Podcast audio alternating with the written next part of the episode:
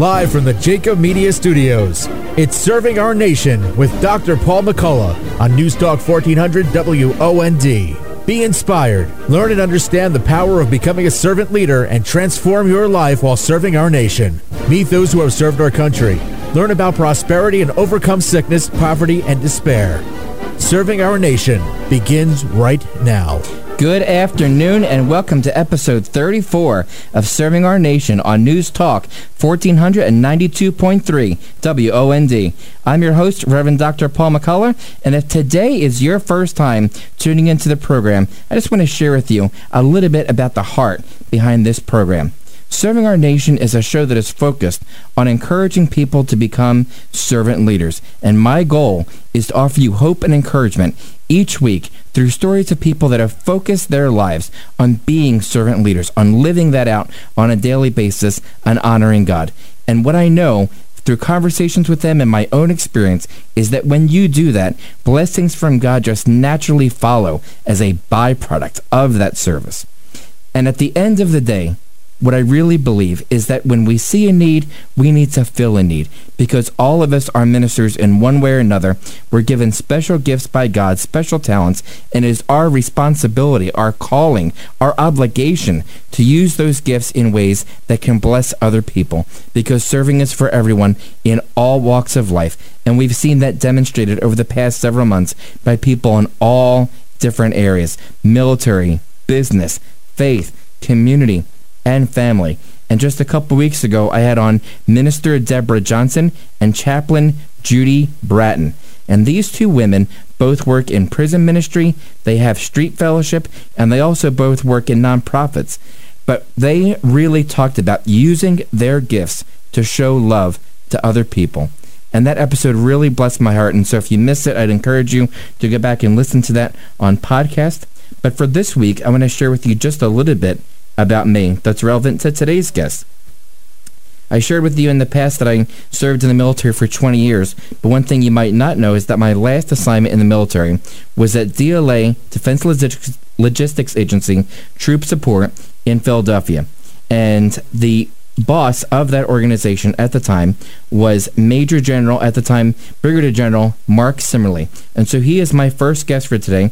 He is now the Commanding General for the Combined Arms Support Command, otherwise known as CASCOM, as well as the Sustainment Center of Excellence and Fort Lee, Virginia.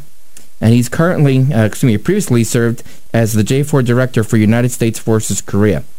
And another aspect of my life that's relevant for today is that I also serve as the chapter president for the local chapter of AUSA, the Association of the United States Army. And through that, uh, a few months ago, around the 4th of July, I had the honor of having former Sergeant Major of the Army, Dan Dailey, on the program. And today I have his wife, Holly Dailey. She serves as the Family Readiness Director for AUSA, and she's a Army spouse of 28 years to the 15th Sergeant Major of the Army, Dan Dailey. So when we come back from the break, I'll be joined by Major General Mark Simerly. Stay with us. We'll be right back. If you got pain, he's a. If you feel lost,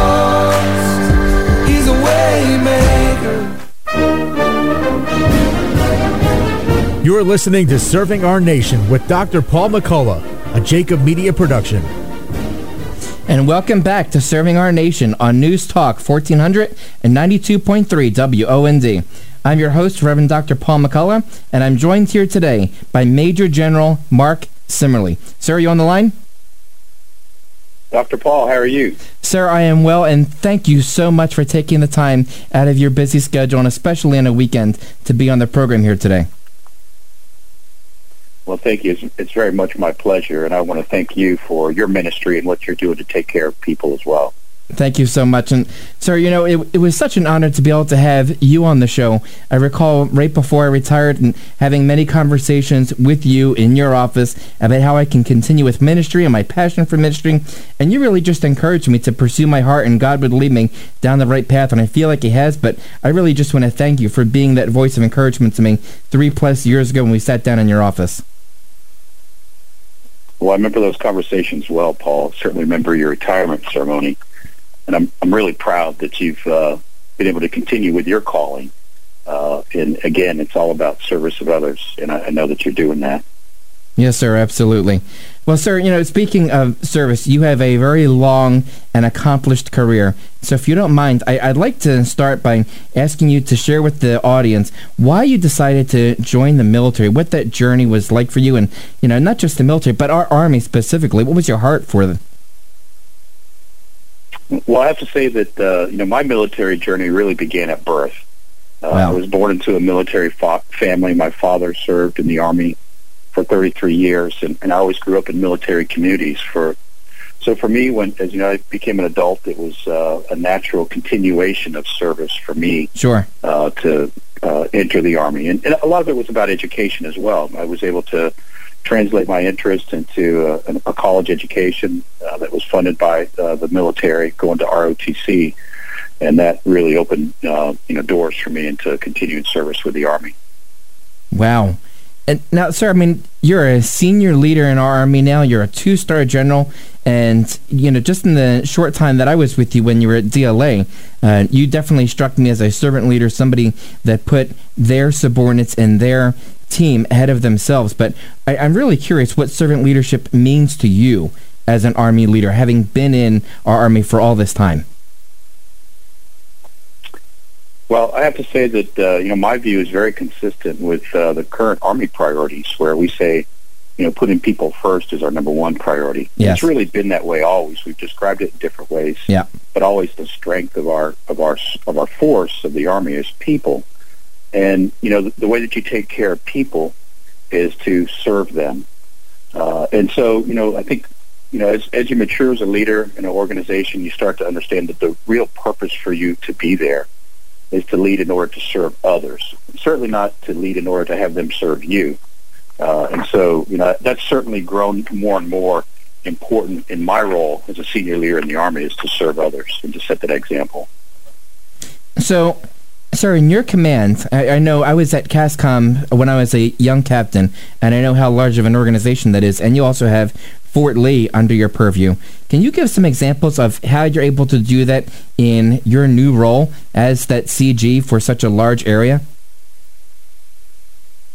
Well, I tell you, it's, it's a great organization. I'm blessed to have some fantastic leaders uh, across the team, and it's a great military community. We've got a great local community, and uh, I had a chance to serve here previously as a colonel, so you know to be able to come back was a, just a great blessing for me uh, overall. Uh, but you know, when you have an organization that you um, are responsible for, uh, it really becomes important that you learn to delegate tasks, to give good guidance, yeah, uh, and to help your your subordinate leaders be successful.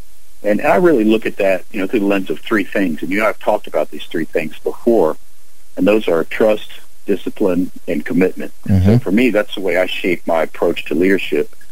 Uh, is through trust, understanding my responsibility to build, sustain, and extend and share trust in the organization, uh, to be disciplined, you know, be focused on uh, holding myself accountable to our standards and helping others hold themselves accountable, and then having a commitment to team success and a commitment to team excellence. Mm-hmm. So those, that's really the lens that I use uh, with any organizational leadership challenge. Well, sir, I'm curious. I mean, when I was with you, I was a senior lieutenant colonel, and I had an opportunity to interact with you quite a bit through various staff meetings and officer call and all like that. So I was able to witness firsthand how you're a servant leader, and you know you were able to kind of instill some of that in me through our interactions. But I, I wonder how you're able to do that for such a large area. How are you able to, you know, kind of push or give that example out to maybe young soldiers that are in AIT? At Fort Lee? How are they able to know, hey, General Simerly acts this way, he's the CG for Fort Lee, let me get my act together and lead and serve in the right way?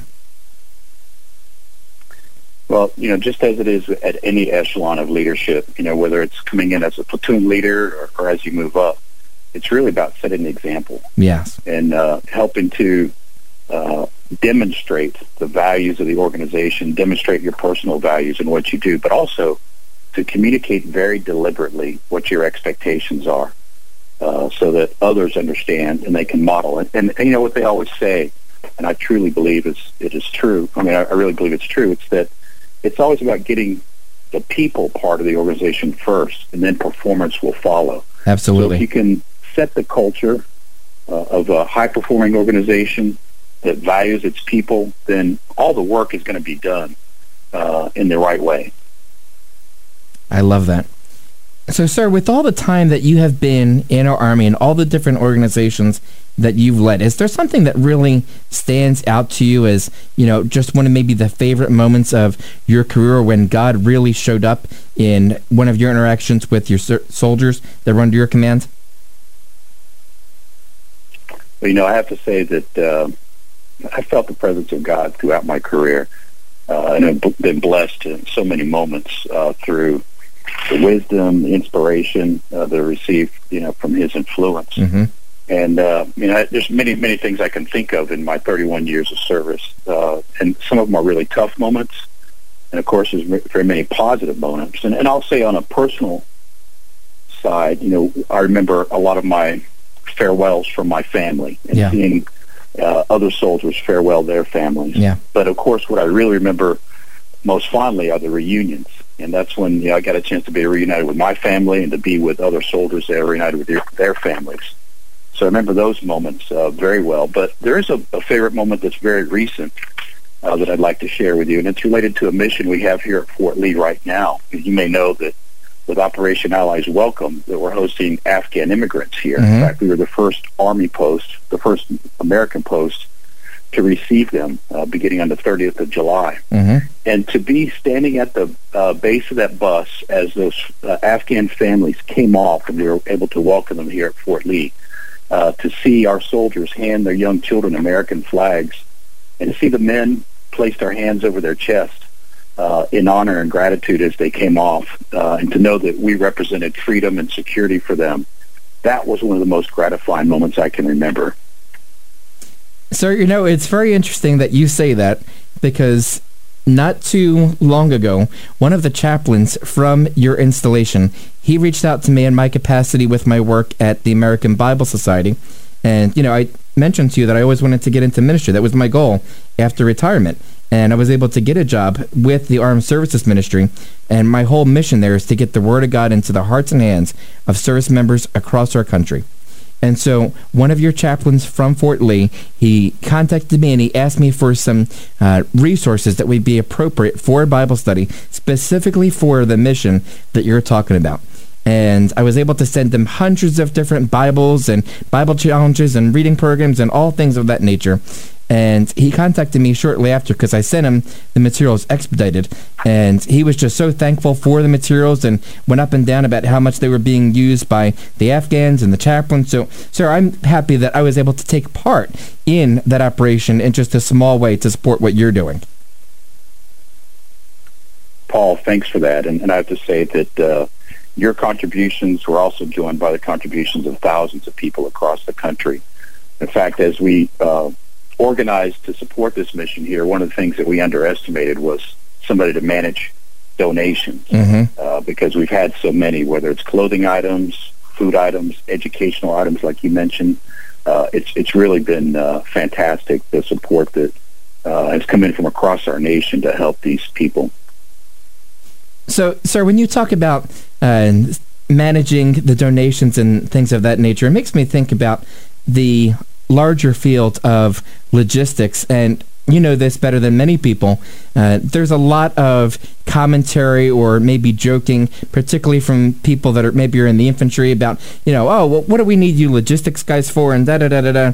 And but in my heart, logistics is so crucial to our army. And I wonder if you would just share just a little bit about why you wanted to get into logistics and how being in that particular career field and managing that now for our army is so critical to serving our army and all the people that you are supporting through those logistics. Well, well, Paul, you're probably familiar with a quote from then General Eisenhower when he said, "Amateurs talk tactics, professionals talk logistics." Yes. Uh, and, and we know that logistics, you know, the business of arming, fueling, equipping, feeding, clothing, uh, and sustaining our forces is really foundational to any success we're going to have on future battlefields and current battlefields and to our current readiness. Uh, so, you know, it's, it's really gratifying to be uh, a member of the profession that ensures our battlefield success uh, through uh, all the logistics requirements that are, are necessary now and in the future. Yeah. Well, uh, something else that's been on my mind, sir, and you know, I'm pretty sure it's probably something that weighs heavy on you as well, is the number of people in our army that think about or actually attempt to hurt themselves. And you know, from a ministry perspective, I do a lot of work towards that end of trying to reduce that or eliminate that. But I know it's an army senior leader. That's also uh, something really important in your foxhole. So I wonder if you would share just a little bit about your heart for that and what you can do, what you do do from your foxhole to help bring those numbers down.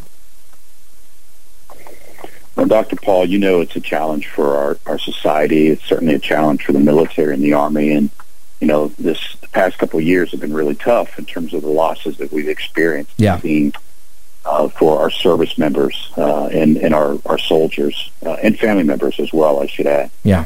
And so this is something that uh, is is a significant challenge for us all. And I don't think there's any single solution. Mm-hmm. I know there's not.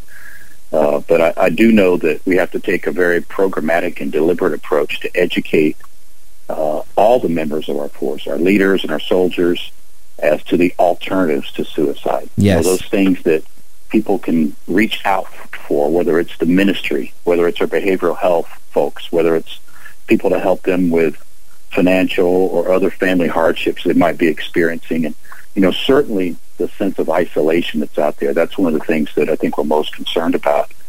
Our soldiers who are isolated either from family or friends uh, or their networks, you know, which is which frequently happens when soldiers are disassociated from uh, others as they enter the force and as they move around. Mm-hmm. And so, getting them connected into units to build strong, cohesive teams uh, is the, is part of the challenge. So, you know, educating our junior leaders uh, to know their soldiers, to understand when risk is existing uh, or risk is persisting, uh, and then developing strategies to communicate with our soldiers the alternatives that are out there to that that uh, you know aw- awful choice of taking one's own life. Awesome. Well, sir, I have to ask. I mean, you said that you've done 32 years in our Army. So I, I, wonder what blessings God has brought into your life through all of that dedicated service to our armies. There's something that really stands out as, you know, wow, if I hadn't joined the Army, I would have never been able to do this, whether that be through your command or maybe someplace you lived or something you got to do with your families. There's something that stands out to you as just a tremendous blessing you've received.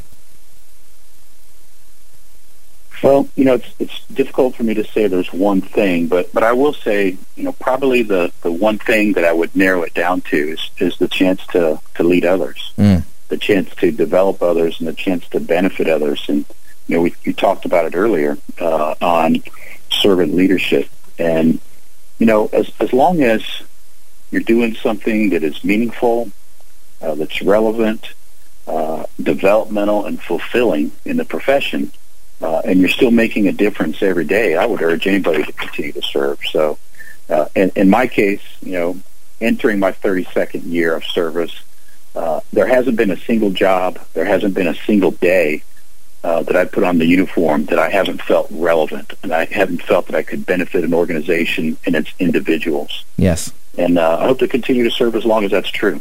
Amen. Well, sir, we've got about a minute left. So the last thing I wanted to ask you before you go, you know, you mentioned that God has been present throughout your life, and you're certainly a man of faith, and I knew that from conversations I've had with you in the past. But I wonder if you would share any advice that you might give to a young officer that's just starting their career, especially about how you think they can go about balancing the needs of work and family, and you know, all the requirements of being an army leader you know, the, the balance question is one of the toughest ones that uh, any professional uh, has to concern themselves, whether it's with the military uh, or not. Uh, and, and I would just say, you know, have a plan on how you want to prioritize what's important to you. Uh, you know, my, my life, my, my personal priorities have always been faith, family, and career in that order. Yes. Uh, and, you know, you, if that's true, then you should build your time that way. Yes. Uh, and allocate the time that's necessary for your priorities. And when it comes to your family, uh, be disciplined. Uh, learn how to separate the urgent from the important. And those important things usually are uh, the, what's critical to the long-term success of your family, uh, and not allowing your career to drive all those decisions. So that's what I would, would instruct uh, and advise uh, junior leaders uh, on how to you know, have their family life in order. Amen. Sir, thank you so very much for taking the time to be on the program today. I can't tell you what an honor it's been to have you on the show, and I really just appreciate your time. Dr. Paul, it's been my pleasure. Congratulations to you on your ministry, and thanks for your service. Thank you so much, sir. All right, when we come back from the break, day. I'll be joined by Mrs. Holly Dailey, so stay with us. We'll be right back.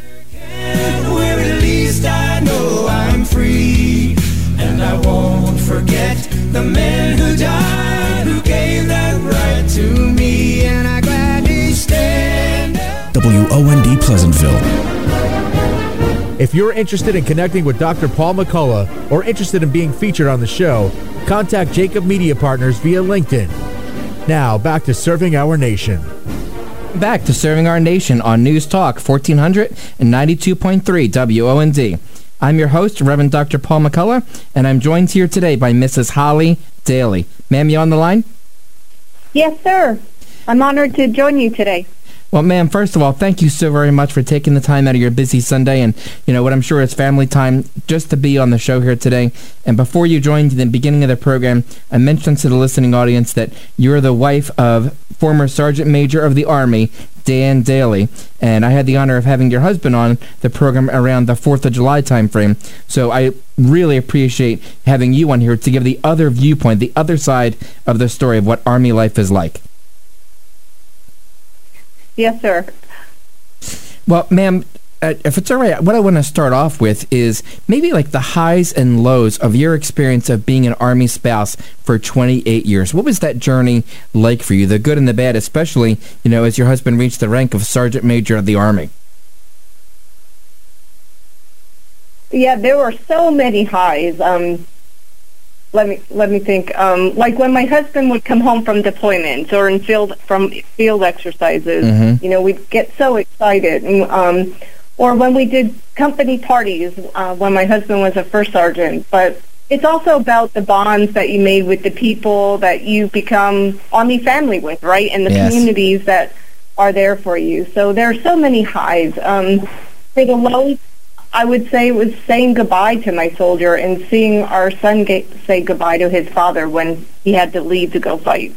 Wow. And I'm assuming that your son is in our beloved Army then?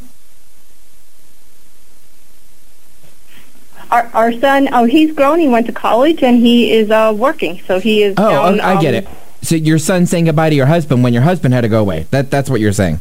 Yes. Okay, got yes, it. Sir.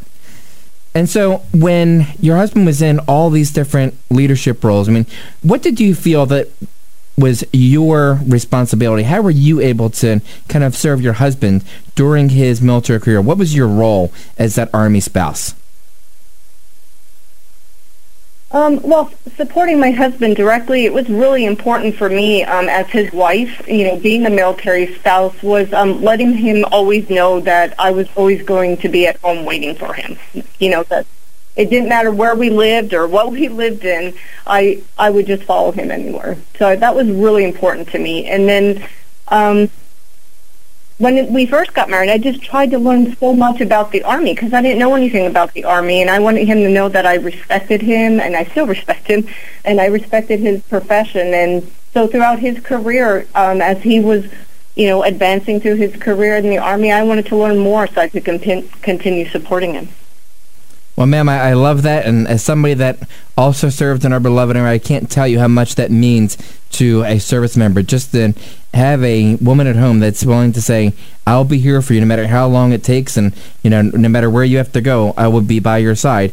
And that willingness you expressed of wanting to learn all about the Army. I remember when I first joined and I was a brand new second lieutenant, my wife wanted to join uh, the classes for Army Family Team Building just to learn the lingo so we could have a meaningful conversation and she could understand what I was talking to her about. Oh, yes. Yes, Dr. Paul. First, um, thank you for your service and your family for their service.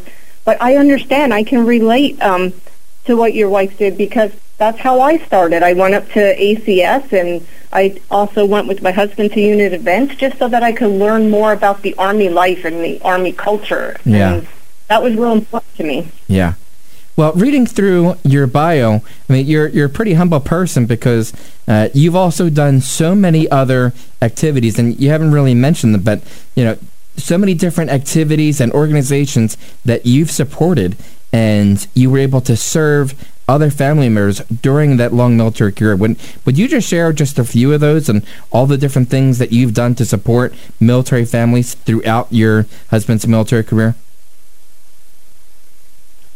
Oh, sure. Um, thanks for asking. So, uh, like I mentioned, I wanted to learn more about the Army, and, and I did. I went, you know, I went up to ACS, and I took all the AFTB classes that I could. But back then, we didn't really have formalized FRGs or SFRGs, as they're called today. Right. Um, so over, over the years, I just tried to learn as much as I could, and of course, you know, fell in love with my Army family, and um, tried to learn what I could. I wanted to be relevant and know what uh, resources was were out there. So if an Army spouse would call me and they needed help, I wanted to make sure that we could figure it out together. Maybe we didn't have all the answers, but we could get connected to resources or find someone that could help us. So uh, while I could, I took as much um, training classes as I could through the Army that they that they offered to the spouses, um, Mhm.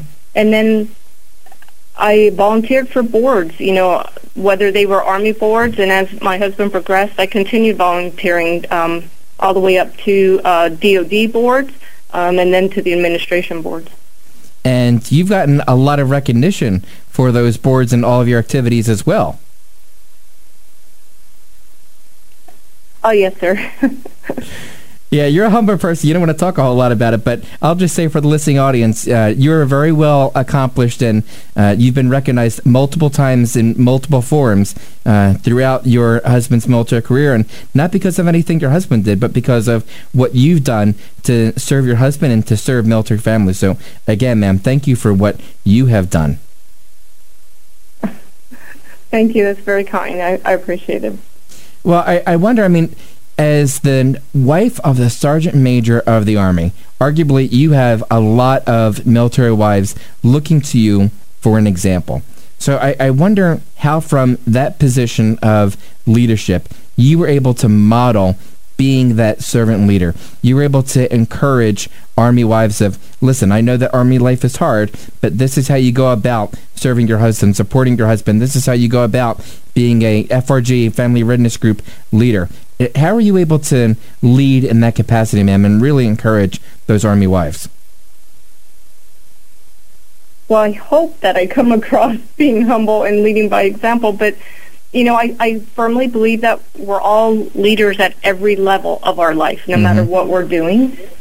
Um, and there's really no rule book, you know, as being an Army spouse and, and being in the leadership role. Um, of course, there's a lot of, you know, um, training and programs and policies, but uh, to me, it's about letting other Army spouses know that and that they have a sense of belonging, right? And Yes. to give them ownership and to help them reveal their wonderful skill sets and have the opportunity to build upon their passions and hope that they will then pass that on to the next Army spouse. Yeah.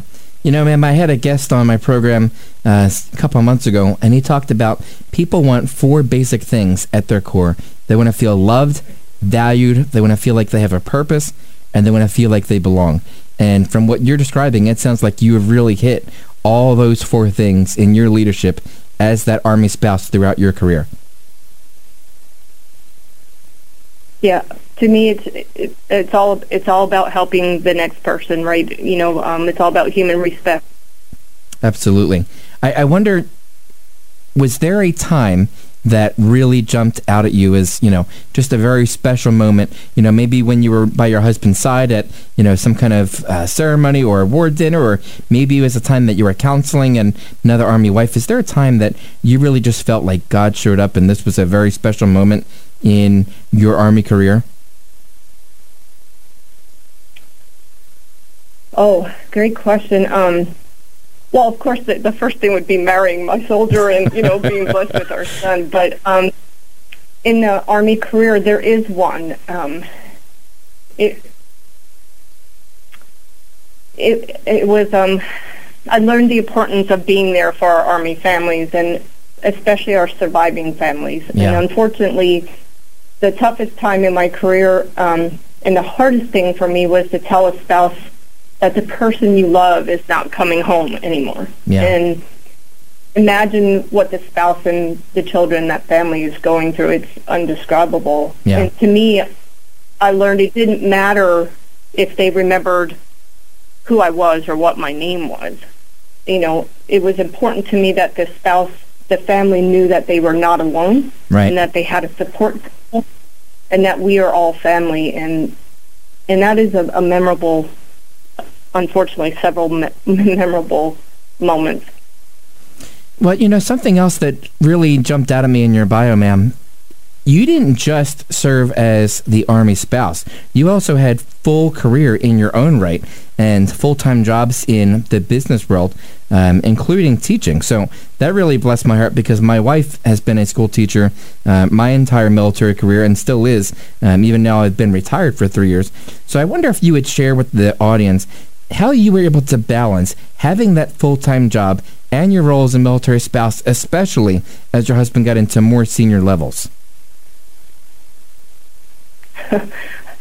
well um I did have a career before we got married, right? And Mhm. um, in the beginning, I thought this is going to be no problem. We're going to move around the world, and I'm just going to keep climbing the corporate ladder. Yeah. Right? Yeah, it's harder than it But, looks. uh, I yeah, so I quickly learned that um, um, being a military spouse and moving around, there were challenges that came through it. But over the years, I did learn that it was um, more important then to find a job that supported our lifestyle than it, you know, than it was to have a specific title and, yes. and a higher salary and keep climbing that ladder. And yeah. um, but I did still want to increase my skill set and contribute to my family, and I did have to learn to check my own expectations and, and realize that I needed jobs with flexible hours or that I could be there um, to go to our son's school and sports and still volunteer for the Army when my, when my husband was gone. So I had to learn that. That was part of my um, balance, right? Um, but, we, you know, I supported our family, and our husband, and accepted that lifestyle because I love it. Um, but in go- regards to balance, that took me a while because my personality was go, go, go, fall Yeah. over, go, go, go, fall over type of thing. Yeah. But I had a battle buddy that taught me that it's about quality over quantity, Yes. right? If if you're going to give one percent to a hundred things, you're going to be very thin, right? So it's better to give what you you're passionate about and what you can give to because your quality will come through better and you can help others better because you got to take care of yourself too along that journey. So I did have to learn that, but I, I eventually did. Well, and now you're still blessing people and serving people in your role at AUSA as a family readiness director. So I wondered, like, what blessings did you receive from that job? Your husband is still in a leadership position uh, now in AUSA, and I assume that you get to work with him in some regard. So, you know, what are the blessings that God has given you now and that uh, opportunity to bless people and to lead and serve people? Oh yeah. Um, well, the, the greatest blessing is to be able to continue to take care of our kids. You know, my husband and I call all our our army soldiers and families our kids. Yeah. So um, that is the greatest blessing, and AUSA uh, gives me that blessing, and we stay connected with all of them and and our communities and.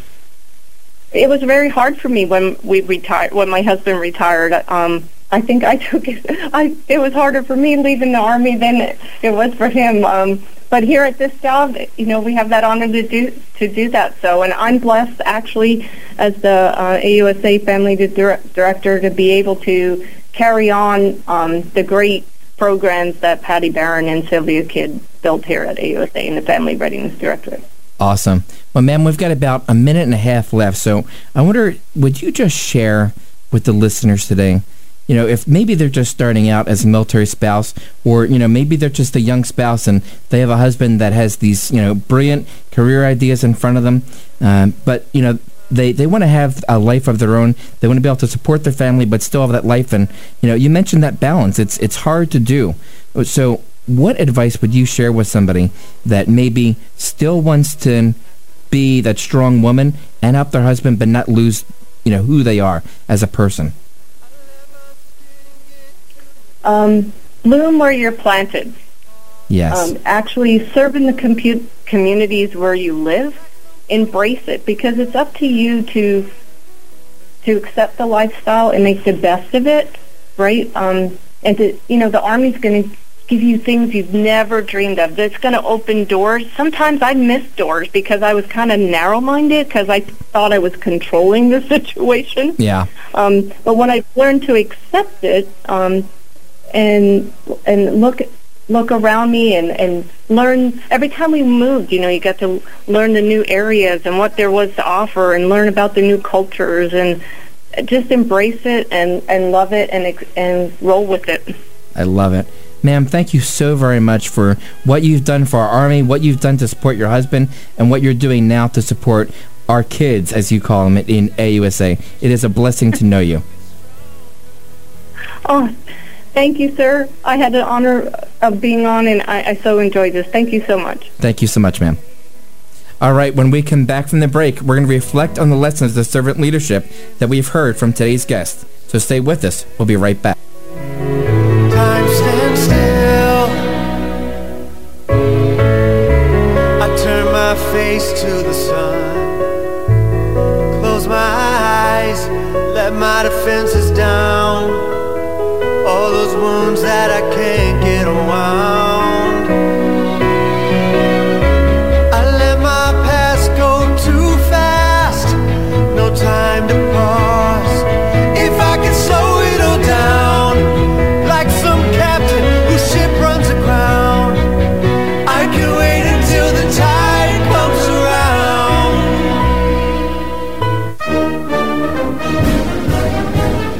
If you're interested in connecting with Dr. Paul McCullough or interested in being featured on the show, contact Jacob Media Partners via LinkedIn. Now, back to serving our nation. And welcome back to Serving Our Nation on News Talk 1400 and 92.3 WOND. I'm your host, Reverend Dr. Paul McCullough, and as we close out today's show, let's just think about what we've heard from our very special guest for today. You know, I was so impressed by what I heard from both of the guests from today, and there's so much to talk about, but I want to just start with what we heard from Mrs. Dailey. So when you look at serving in business and the workplace, she mentioned that it's quality over quantity.